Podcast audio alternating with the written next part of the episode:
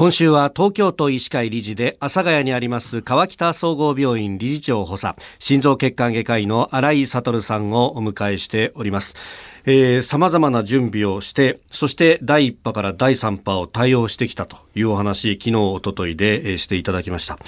今日はちょっと聞きづらいことを聞きます。その第3波の中で1月に、えー、院内で大規模なクラスターが発生したということ、はい、まあ、あのこの経緯などもですねかなり詳細にこうホームページなどで、えー、情報公開されていらっしゃいますが改めてこの1月の院内感染というのはどういうふうに発覚していきましたか？どういう歩みでしたか？はい。この院内のクラスターが発生した場所はですね、はい、あの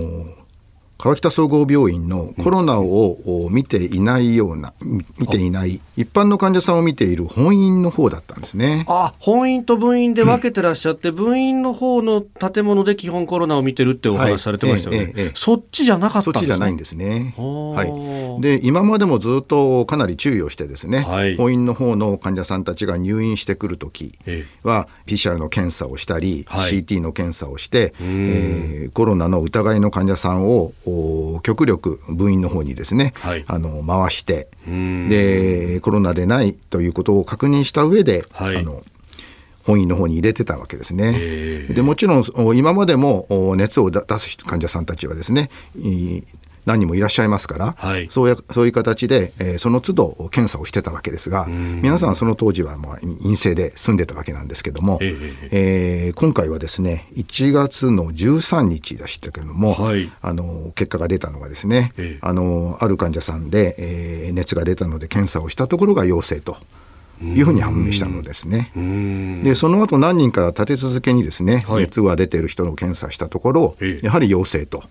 いうことが判明しまして、ええ。ー、これはあの複数の患者さんが、あの陽性になってるから、これは院内感染の対策を立てなければいけないと。いうふうに考えて1月15日にですね、はい、対策本部を立て上げて、で16日に、えー、新規の入院患者、はいさんとか救急外来とかですね、うん、そういうのをストップして対応したという経緯ですね。こう一気に広がる感じですか？そうですねあの最初の広がりは早かったですね。あの入院患者さん全員それから、えー、その職員もですね、ほとんどの職員検査をしました。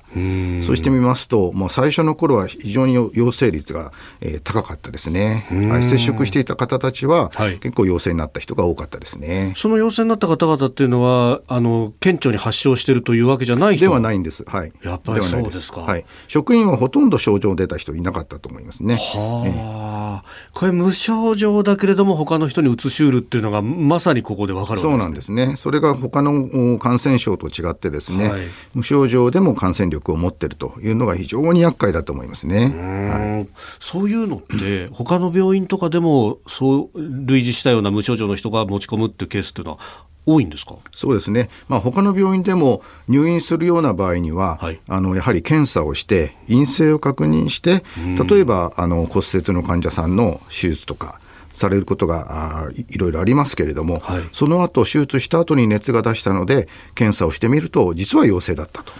いうようなことも話を聞きますので、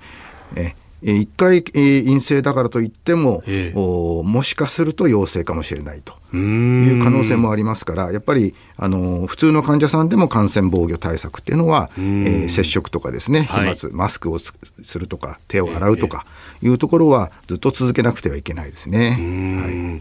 ここで学ぶべきことっていうのは、どういったことだと思いますか？そうですね。きちんとですね、えー、感染、うん、防御対策をすべての入院患者さん、それから、えー、職員もさらに徹底していくということで、やはりあの教訓はですね、はい、えー、入院した患者さんにもきちんとマスクをしていただく。それからあ接触面をきれいにあの消毒するとか、手指衛生をちゃんとすると。はいいうことが基本ですね。川北総合病院心臓血管外科医の新井悟さんにお話を伺っています。先生、明日もよろしくお願いします。はい、よろしくお願いします。